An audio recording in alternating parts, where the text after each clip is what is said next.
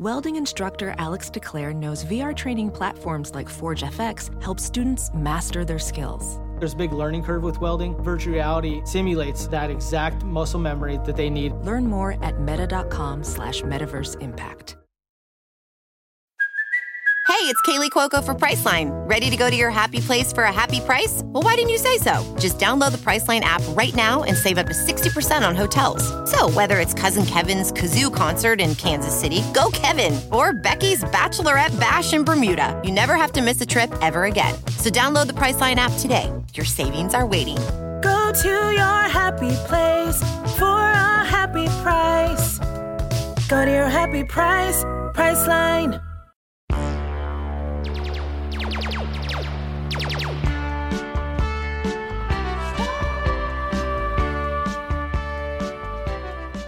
Welcome to Star Wars Minute. It's our podcast where we analyze, scrutinize, and celebrate the Star Wars saga. I'm Alex Robinson from comicbookalex.com. And I'm Pete the Retailer from nerdgeekdork.com. And we're back with another bonus episode. That's right. Uh, yes, Tied you over. Here's another snack. another little snack until we come back for reels in January. So uh, we're getting all excited about that. Looking forward to discussing Sarlaccs, Bib Fortuna, General Madine, and all the gang. I'm I'm excited about some uh, some prune faces, maybe some. You got your nine and ten nums. We'll we'll get there. Some Ishi Tibs. Yeah, little Ishi Tib on the side.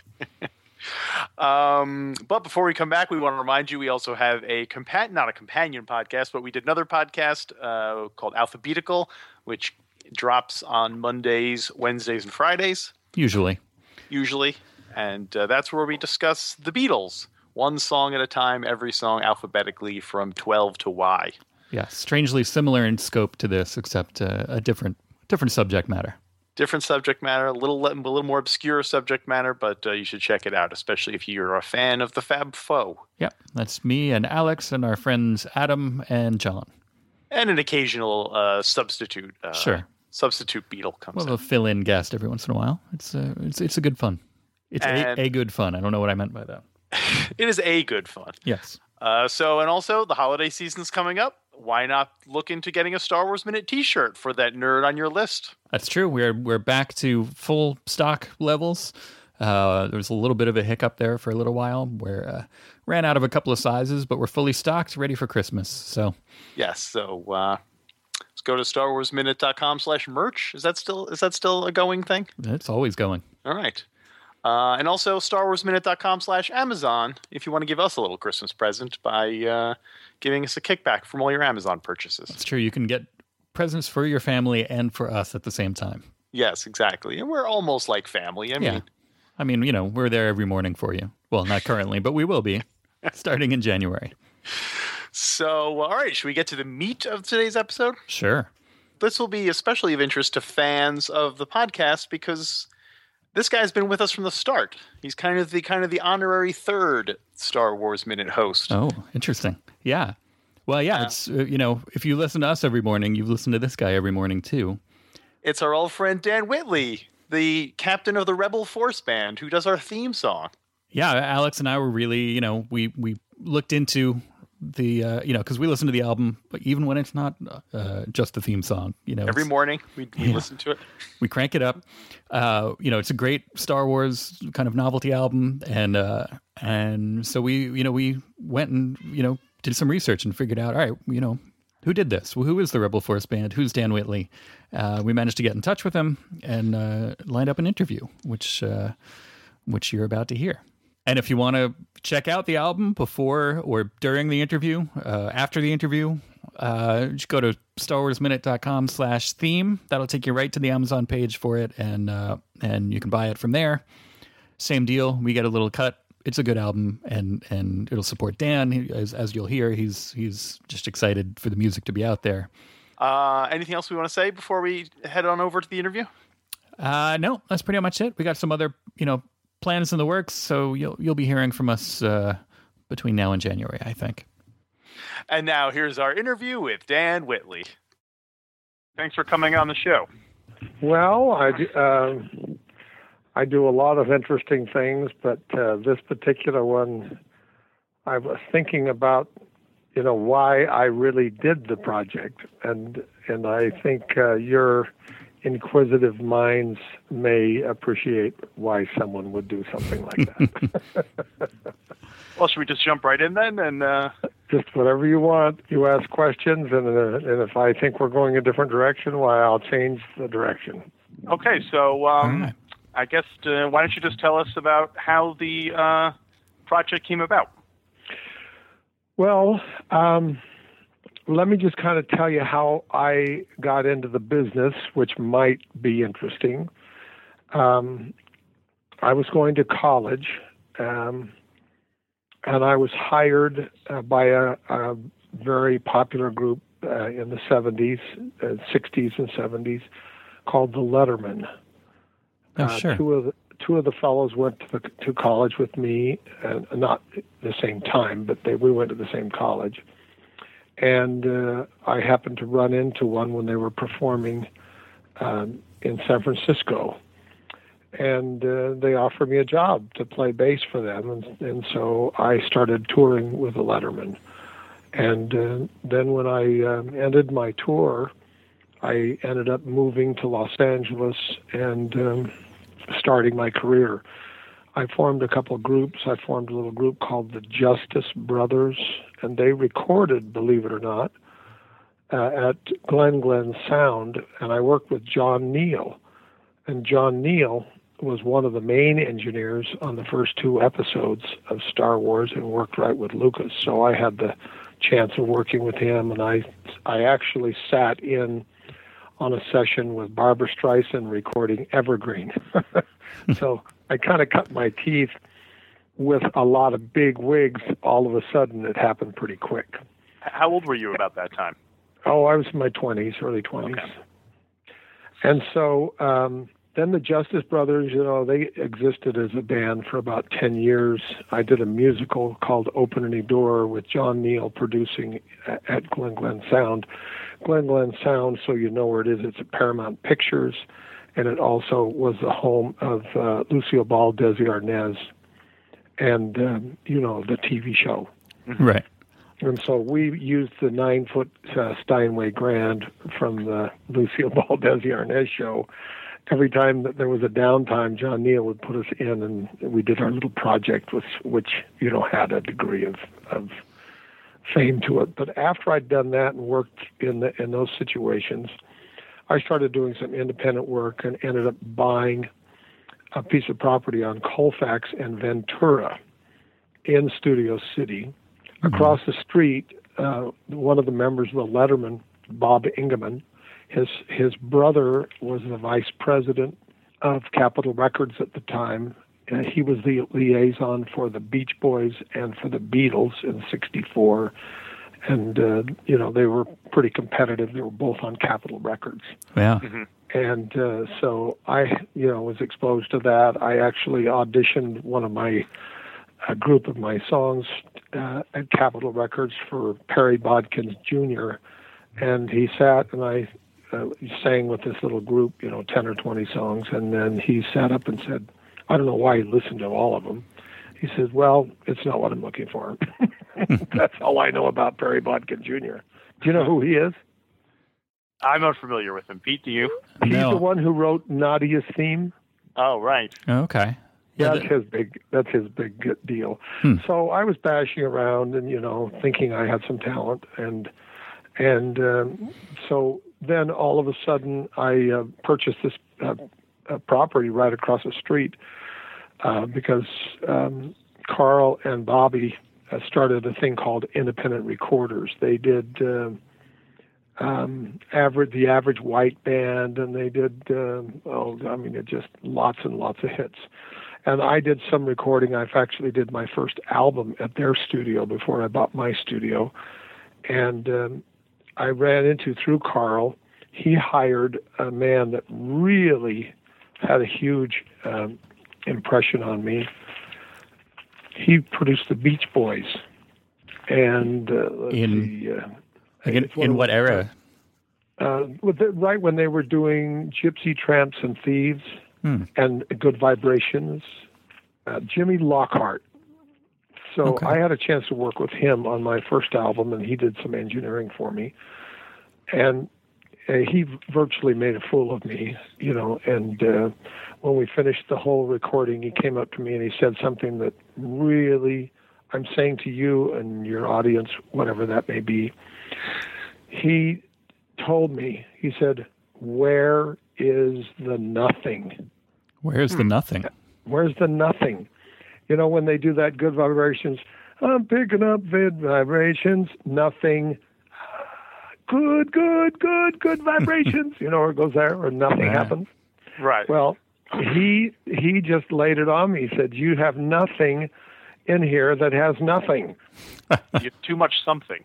There's too too much of whatever it is." And and he was he was really he was really amazing. Uh, but at the time, I was, you know, young and deeply offended. So, but uh, I think between Jim and, uh, well, Bob Engemann was probably my biggest influence because of all the millions of records that he sold. He just recently passed away. Oh, And, um, but he was my mentor and gave me my first job in the business. And then I met a lot of people through him and his brother that were amazing. Well, then after that happened, I was producing some independent things. I made a relationship with um, uh, Devonshire Sound, uh, which was in North Hollywood, and of course, I'm a contemporary with with um, Kenny Rogers. Kenny Rogers. Um, I had a studio in Laurel Canyon, and Kenny Rogers, and had just left um, the Christy Minstrels. And one of my other friends, in fact, one of the fellows was working with Kenny Rogers um, in the Christy Minstrels, and he became the director uh, of the music for the Osmonds and the first Donnie and Marie show. And he was a friend of mine that that grew up with me. And when he was nine years old, he played the bass for me, and he played the bass for the Osmonds. oh wow. So, and he's on the album. He actually did some of the arranging because when the Donnie Marie show was being recorded for the first time is when I produced Star Wars. That was in 77, right around then. Right. And so uh, all these people were all buzzing around these studios. And just as a, a fun little point, down the street was Richie Podolor. Do you remember him? Uh, the name sounds kind of familiar. He produced Three Dog Night. Oh, okay. and Born to Be Wild and all kinds of huge rock and roll stuff. Hmm. And we were, you know, we were like three blo- uh, well, three or four blocks away from each other. There was like five studios right in that one little corner there between Colfax and Ventura and Studio City. Huh. Uh, you're from New York, so you won't even know what I'm talking about. But that's Yeah. We, your audience and and Star Wars. I, just for fun, I went in and looked at some of the videos. There's actually a video of someone from 1977. Uh, if you go online, say a tape of the Star Wars movie in the theater made on a cassette player, and so Oh, they wow. put all kinds of pictures. Well, that's how I was introduced. Um, you know, to Star Wars was in a drive-in theater Mm. and and In it Los was Angeles. crazy in, in Los Angeles. Yeah, I was in San Fernando Valley, and I didn't go to the movie on my own. A friend of mine who actually wrote the little theme song you guys are using, which, by the way, we're flattered that anyone would even use it. That was fantastic. Yeah. Uh, uh, but his name was Gary Waite.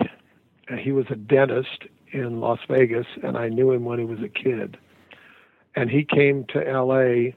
I was producing this guy nobody ever heard of because he'd never got a hit record, but his name was John David Byron. And uh, he came in, and I was at Devonshire Sound because I had a working relationship with them, and Terry Rangnall was my engineer. And we were just doing stuff and you know making money producing records. Hmm and this guy walks in and he says have you ever heard of star wars? And i said no he said i want to show you this. And he's living in the star wars. And that's all he had. So you so you heard you heard the song before you actually before saw the i didn't even i didn't even know the movie. Wow. and he said you got to see this. Well after you know and he came to me and and said here here's a thousand dollars. Um make me a track you know because i was good at making tracks and i knew all the musicians and we could do it on a pretty regular basis i had my own studio but um So for you, I went into kind the of, drive. Go ahead. I was say, so for you, this it sounds like this was just kind of like another project. It wasn't like Well, you were I- specifically it- inspired or. It, it, well, it, I'm trying to get to the point, but by laying a foundation that I was, you know, back in the analog days, I mean, you did, couldn't go in your basement. You had to have a relationship with a studio. The studio, Devonshire Sound, was 213 $215 an hour unless you had a deal with a guy then it was 150 an hour and the different engineers like um, when Donnie Marie, it was right when Donnie Marie came down, and Ike was working with me. Ike Egan was the arranger. He's on the back of the album cover. And do you guys have a real uh, vinyl?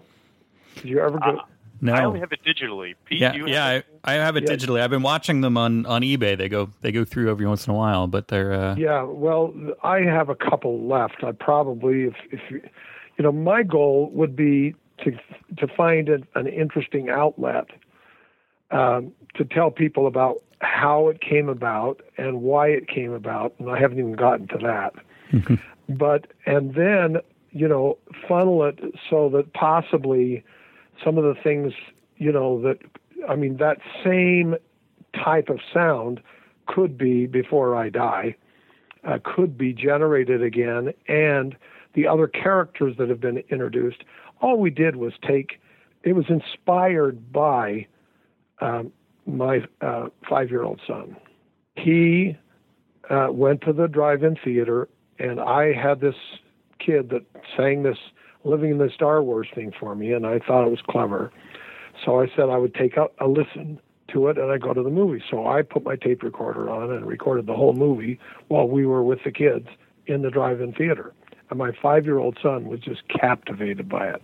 So he became, you know, my interest. He had my name. He's Dan Whitley as well as me. And so the the story goes, and then I'll because it seems like it's appropriate to say it now. That when my five year old son became so captivated with this, we didn't realize at the time that he had a terminal illness. Here I am producing records, and acting great, and walking around, you know, producing this and going there, and all of a sudden my son became fascinated by this movie. Well, in the same neighborhood, um, right across the the freeway, uh, the Hollywood freeway, the Ventura freeway in Hollywood on the other side. Um, David Gates from Bread lived. One of his neighbors had kids the same age as our kids, and they would play with one another. And he was like a big, huge executive in the aerospace or something and they every year they had to do something um, you know for a tax write-off. And so he wanted to make a, a real nice tax write-off so he wouldn't have to pay taxes that year. And i showed him the little copy of this living in the star wars thing. Right. and he said that's a great idea. And of course all the kids the, the movie was out. It was christmas coming up. And the toy companies had not had a chance to create any toys so they were selling right. buy it for Christmas, we'll send it to you in March. Yeah. Yeah. The infamous empty box. Early yeah, the empty special. yeah, with a paper in it. and so my son was so taken by this. I I talked to uh, Michael uh, Purdy and and his wife was the one the kids were taken by it. He thought it was kind of stupid, but she was a Star Wars fan. And I had done this little thing for uh, uh, Dr. Wade. Um, and I had this one single thing, the, your theme song, and we tried. We did. We recorded it two different ways because you know we did it disco, you know, because 70, 79 was the king of disco. You know? Right. You had to have disco at that point. So we put a disco on there in case because some of the people would go to these big discotheques down there and they wanted to have some of the right beat so they could do their dances to it and then they'd mimic the characters. Hmm. So we had we had such a crazy deal with that. But anyway, the premise of what my interest was is that my kids and her, the, the Michael Purdy, who hired me and paid me very well to go in, and he said, how about taking these characters because the characters were so strong and so unique. I mean, people couldn't even say R2D2. Hmm. That he came to me and he said, "If I give you a check, will you come up with an album so we can sell it? And it's just going to be for kids. And when they play with their Star Wars guys, they can listen to this album." And I said, "Well, that sounds good." And and you know, and he was paying me very handsomely, so I took on the project. Wow. So the the only actual song at this point was the main theme and the That's disco it. version of the main. Yeah, theme. it was a disco. Well, it was a vocal adaptation, and we sang. The vocal was a copyrighted part, so the da da da da da da. See, you know, da da da da da. See, that's not even in there, and so we took it and we just kind of messed with it. But uh, when I worked at uh, Paramount Pictures, they had uh, these amazing Moog synthesizer guys that were making sound effects. Because once this thing hit, um, you know, 20th Century had the rights to Lucasfilms right. and and all this stuff, and Paramount Pictures wanted to figure out how they made all the sounds. So my friend that did my project Open Any Door, which was which was a musical play, is what it was. Um, he um, he said, "I got some sound effects. I have a library here, and let me give you some." So he gave me the sound of the of the uh, the laser guns, Oh, nice. And they had copied them because they were trying to do the same kind of laser guns because Right. it was so early. Uh, for uh, I think it was um, oh they did some television copy of Star Wars, uh, Probably Battlestar Galactica, I think it was. And so they were doing something and they came up with those gunshot things. So I said, well, that's interesting. Well, I, you know, I had started my studio. I had rented the back out to a guy that was an engineer for Boston, and he was from Brazil, and he'd worked with Boston, the the group, and so he'd rented my back of my studio, and then the front part of the studio, I had a little studio of my own where I did a lot of my stuff. I did all the string overdubs and things there, and then opened up to regular clients, you know, because it was back in the day of the 24 track and all that junk. Huh. So so you're um so at this point they say, hey, let's make a whole album. We got these two songs. So did you guys then have to sit down and crank out uh, more well, songs about? well, I I I had taped the the movie with my son, or the whole movie, and so he went in and said, "Well, let's do this." Well, I I had a, a, a company called Band Aid where. Uh, this is before LA was depressed, where there was no gigs, where people couldn't make a living as a professional musician. My my son's down there now, and there's no gigs. If you want to play, you pay to play Hmm. and and down there back in those days there were tons of people in the aerospace business and accounting and it was you know it was pretty good times in the 70s for, as far as the economy and stuff not like now and so uh, so what happened is is that um, I went to my little band. I had my annual band audition because I booked all the high schools and churches and weddings and bar mitzvahs and you know, all kinds of stuff. And I had 17 or 18 different bands. And so when I got all the guys together, I just uh, uh, told them that I was doing a project on Star Wars, and I came up with titles. I came up with all the titles: a respirator for Darth Vader, um, Chewie the Rookie Wookie. I came up with all these titles, and I threw it out to all. There's about 150 musicians that worked with me uh, that I booked casual gigs with. Well, two of the guys at the meeting, one of them's name was Patrick Michael Matthews, and he had a really high voice, like the singer with the Beach Boys, you know, the Brian Wilson voice. Right. And then then the other was Gary McGee was his bass player. He was kind of a dwarfus uh, as far as talent, but he could sing harmony a little bit. And so I went. Most of my stuff was based around. Well, I put this out, and uh, uh, Matthews came back with "Don't Fall in Love with an Android," and with the Chewie, the Rookie Wookie, he took that title and came up with a terrific hook on it. And then I put the rest of the song together based on what you know he came up with. And then so I signed signed them both as writers hmm and as um, um, artists, and decided to just give it a try. Well, I came back, went to Michael Purdy, and Michael Purdy fell over when he heard Chewie the Rookie Wookie. You know, and then I said to myself, "Well, I, I've got to make it sound like a Wookie," and I had no idea how to make a Wookie sound. And so I found this guy who was a, a voiceover. He lived right there in Studio City, and uh, so I said, "Can you make this sound?" And I played him the, the cassette tape from the movie. He hadn't even heard of this uh, movie. Wow. And so I said, "Oh yeah, I can do anything." And he's this big, heavy-set guy with a little mustache. I mean, he's just an amazing guy. And so to make it sound right, um, we turned on the mic in the studio, and I said, "Here's the sound, copy it." And so all the Wookiee sounds were him. Oh wow. And then, then, then the respirator for Darth Vader. What we did was we we took the pacing, the beat of Darth Vader's breathing when he came in. That so we had him breathe like that. And to get it to sound right, we stuck a microphone, a 414, down inside a 55 gallon drum, which was our garbage can, Excellent.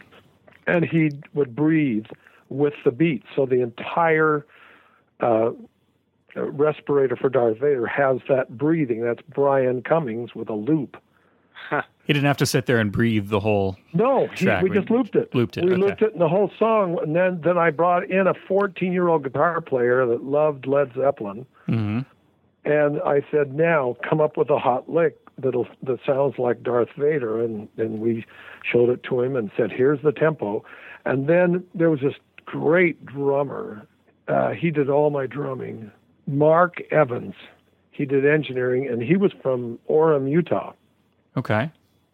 And of course, uh, I'm from Salt Lake when I, but I went into Hollywood, you know, when I was hired Mhm. out of college, and uh, so I lived down there for 17 years. But then all of a sudden, kaboom! Uh, he came up with a drum beat, you know, for the respirator for Darth Vader. And then I didn't know who I was going to get to sing it. And one of my singers from my 17, 17 or 18 bands that I had, uh, Jim Mooney, uh, was a real good guitar player, lead guitar player. And I just put him on that, and he sang it because a respirator for that there. You know how that works. Yeah. And so he was able to pull that off. And so this 14 year old Led Zeppelin guy put the hot lick together and and he sang to it. And then we tried to just take things from the story to do the lyrics, and that's what my job was, Right. and to make sure the sounds were right. Uh, and then, you know, and then where is my respirator? You know, and all that. That's all Brian Cummings copying the sound. Wow. Did you have to like clear this with Lucasfilm, or were you guys Uh, kind of well, like, we didn't even use? think about it. We didn't even think about it, that's- That sounds familiar. you know. but you know, I mean, we were just doing it as a joke, Yeah.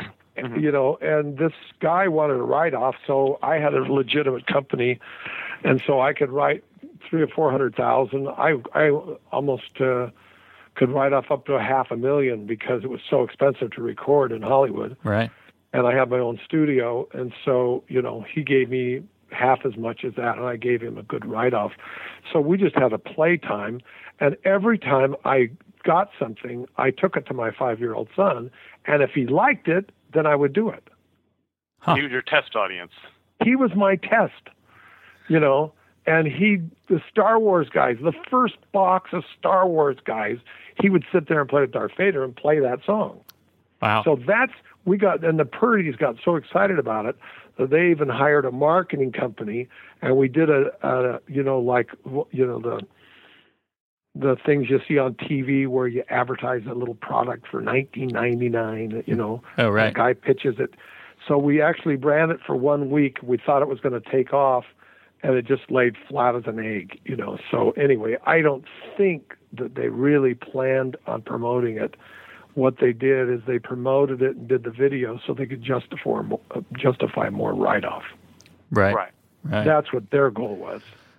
Do you by any chance remember any of the songs that your um, son vetoed?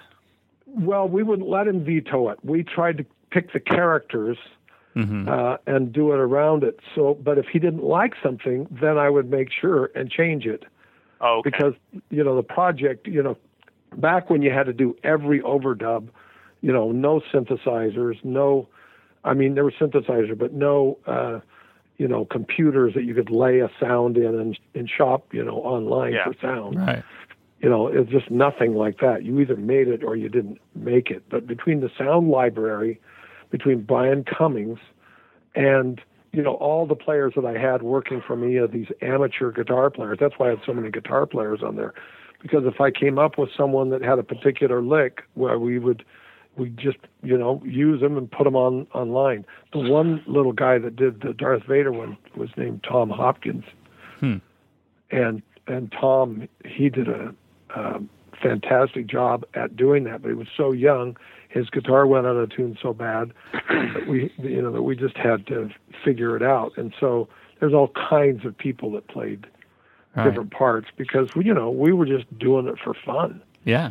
It sounds almost like, you know, the the making of this album kind of mirrors the making of Star Wars itself that it's, you know, you you had to you know, in order to make this thing, you got a bunch of guys that you knew who all did, you know, different they were experts in different things and and you actually had to go out there and do it and, you know, kind of make do with what you had and figure out.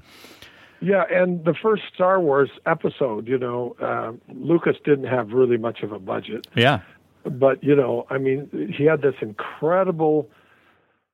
This is what I think captivated my son, and of course, it's amazing that once uh, Danny got sick at six and had his first brain surgery, and he was in bed a lot, he probably listened to my record and to Star Wars the movie, and thought they were the same.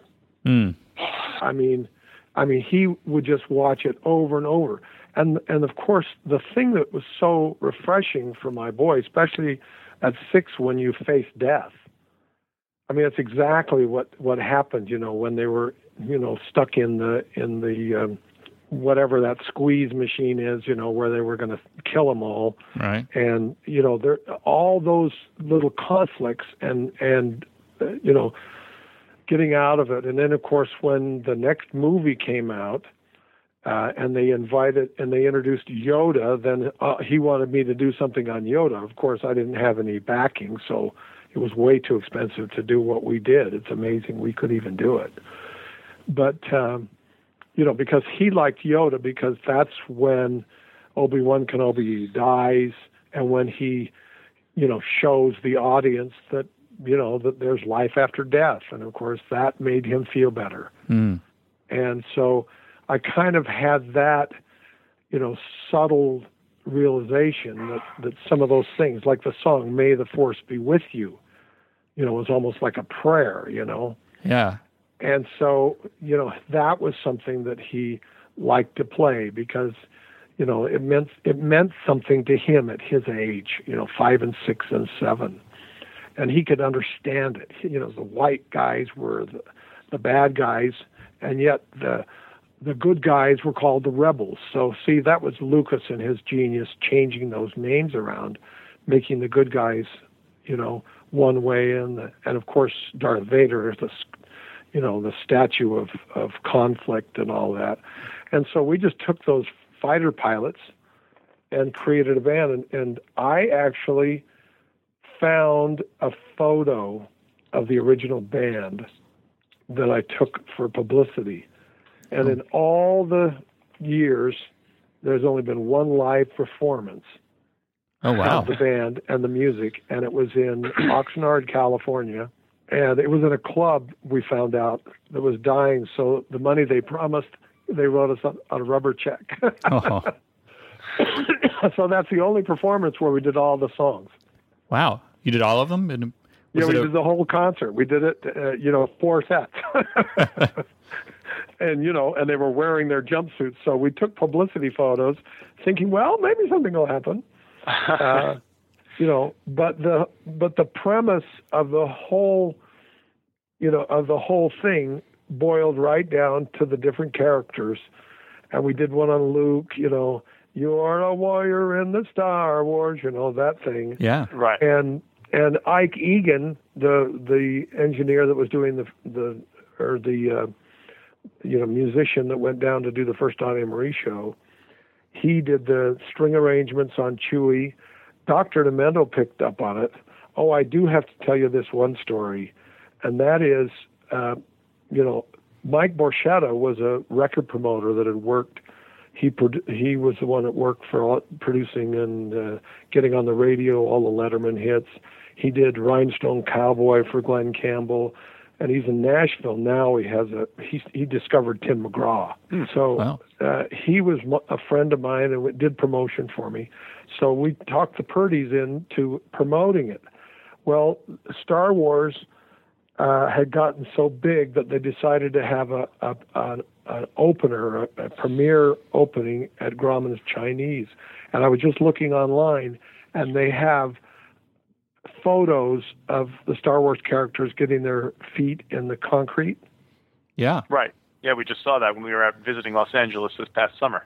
Well, when they had that premiere, that the first time played in the Grauman's Chinese Theater, that premiere, Borchetta took singles of Chewie the Rookie Wookiee and Living in the Star Wars as a flip side, and handed it free to every person that went in the movie. Oh wow. And so here we were with these, you know, Chewie didn't have anything to do, uh, you know, and you can't copyright a ti- t- title and characters, you know. But by the time we got through the whole thing, I got a call from the legal department at 20th Century Fox, and they didn't even know what to do with me because I had I had no, I had nothing, uh, you know, that was John Williams, nothing. Right. Sure. And so uh, we sat down, and I and I I talked to the Purdy's, and I said, "What would you like to do on this?" I said, "License with them." So we licensed. Well, meanwhile, it took so long to get through the legal department, and we changed a few things on the album cover. So I have two album covers: the original, and then I have the one that 20th Century okayed, and we actually put 20th Century Fox on the back because they wanted a piece of the action. But by that, by then, we'd lost our energy over the project, and it's just you know all the albums laid in a box. So, Hmm. Well, so what was the difference was- between the two? Like, what did they want to change? well, they just wanted to make sure that none of this music is contained in the film score or anything of John Williams. Right. You know, Right. they had a cou- couple things. So I could run a scan, and you know, I don't know what you guys. You guys are just, you know, interested parties. I mean, one of these days, if someone really wants to, you know, Star Wars. When Disney brings out the new Star Wars, it's probably going to be a time for someone to go in and say, "Here's something from '77. you know, here's the story. Here's the crazy man that that saw that it got done, and uh, have at it." well, well, I have to ask. Uh, I'm sure everyone is begging me to ask this question. Are there any plans for a follow up, given that Star Wars Uh, is now a? You know, the, the only thing that would make this work, and it would take young blood like you guys, you know, but I could, if there was someone that could really finance something Mm-hmm. like this. I mean, I have a little lady online, and I, you know, I'm so flattered that she would even take the time to copy it off of a vinyl and put it out and say, listen to it for fun. You know, I mean, it it has nothing to do with hoarding. It has everything to do with a little boy with cancer who's going to die, who was comforted by seeing the movies that Lucas produced, and his dad happened to make a buck by writing some parody songs about the characters. That's what I did. Well, it certainly puts the album in a different. I could almost, I could see how it would have more of a, a sort of emotional connection for you than probably most people who would listen to it. So it's Yeah, well, but if this, if someone, I mean, if this new Star Wars movie came out, and they wanted to tell that story, because you know we love little stories, Mm-hmm. and we said, here we have recreated the Rebel Force band. We hire musicians and singers. I mean, we've got Beatle copy bands, you know, looking for work, and just copy what we produced in that era and go in and tell the stories and talk, you know, like R2D2 or something in between, just making fun of it. It could it could really, it, you know, it's so crazy. in that one article, the guy said they thought it was very juvenile. It was juvenile. A six year old is juvenile. Yeah, well, it's a good. Uh, I, I think it walks the line well of, of between making fun and having fun. Like it's definitely having fun. You know, it's not. There's nothing negative about it. It's a very fun, just kind of like, you know, uh, appreciation of the characters and the story, and just you know, just having and fun with using music. that the music from the 70s you know that, that you know because the bee gees were doing their thing Yeah. and the beach boys and the beatles were doing their thing and we were doing our thing and all of a sudden these characters took on their you know this e- enormous reality for little five and six year olds like my son and so you know we would we knew there was something you know, happening inside of him. But this brought Danny, and I, I need to send you a picture or two, you know, if in fact, you know, I don't know where you're going with any, but to just have anyone interested in the story,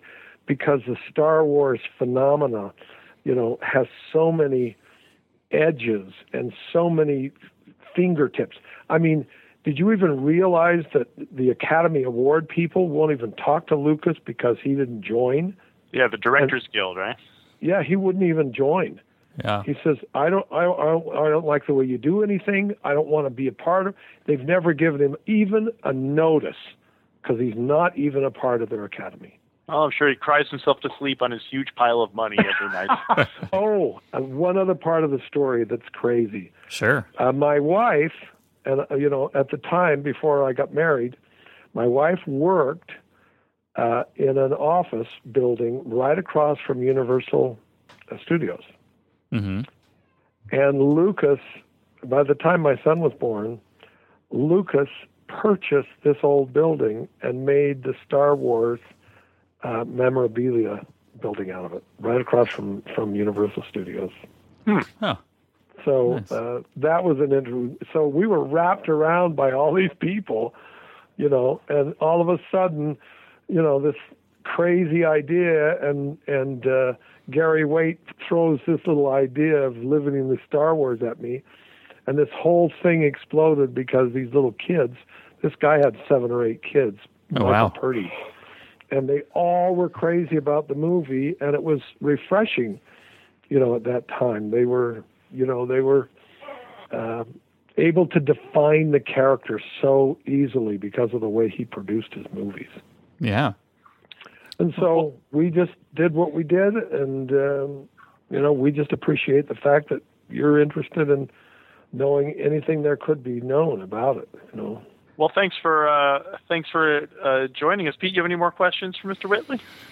No, that's pretty much it. I mean, I'm glad, you know, like I said, we try to uh, promote the the album as much as we can because we, uh, you know, we discovered it not too long ago. You know, just uh, we just a couple years ago, I found out about it and I shared it with Alex, and we we've become big fans of it. So Well, it's crazy, and you know, if you set up a little marketing setup, you know, I mean, I'm sitting on all these tracks, and I don't know, you know, what to do. But if there's a way to get them out there, and if it's going to bring some happiness to some kids, like it brought to my little son, hmm then, you know, I'm all for it.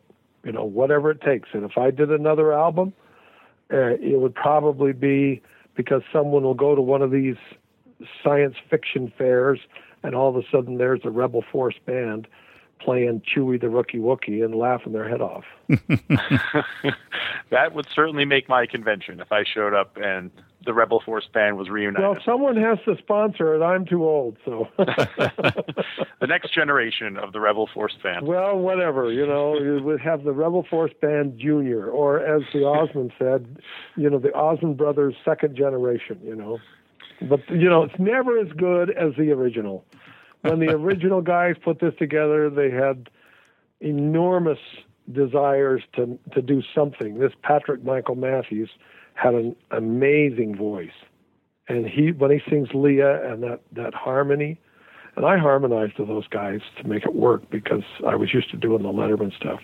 And I've got a, a Lettermen tribute album that I did all the Lettermen hits on. I've got all these crazy musicals. I actually, my son died uh, 27 years ago last Friday. Oh wow! And we went to his grave, and this whole story kind of came uh, onto me after st- sitting there realizing, what do you do when someone gets a terminal illness, and and how in the world can they bury themselves in something that's so captivating that yeah. it it eases their pain without just you know I mean he took plenty of morphine just to stay you know because his top of his head was popping off. It's just a, it was just an enormous trial, and that was a part of his therapy, and it was a wonderful uh, legacy. I look at it and I, I just think of him. Oh, that's that's that's a nice note. Yeah. Well, we're done.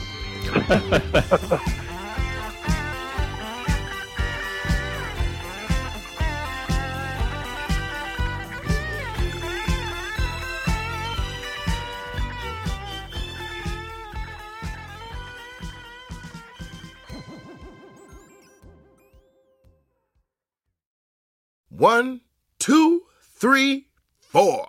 Those are numbers. But you already knew that.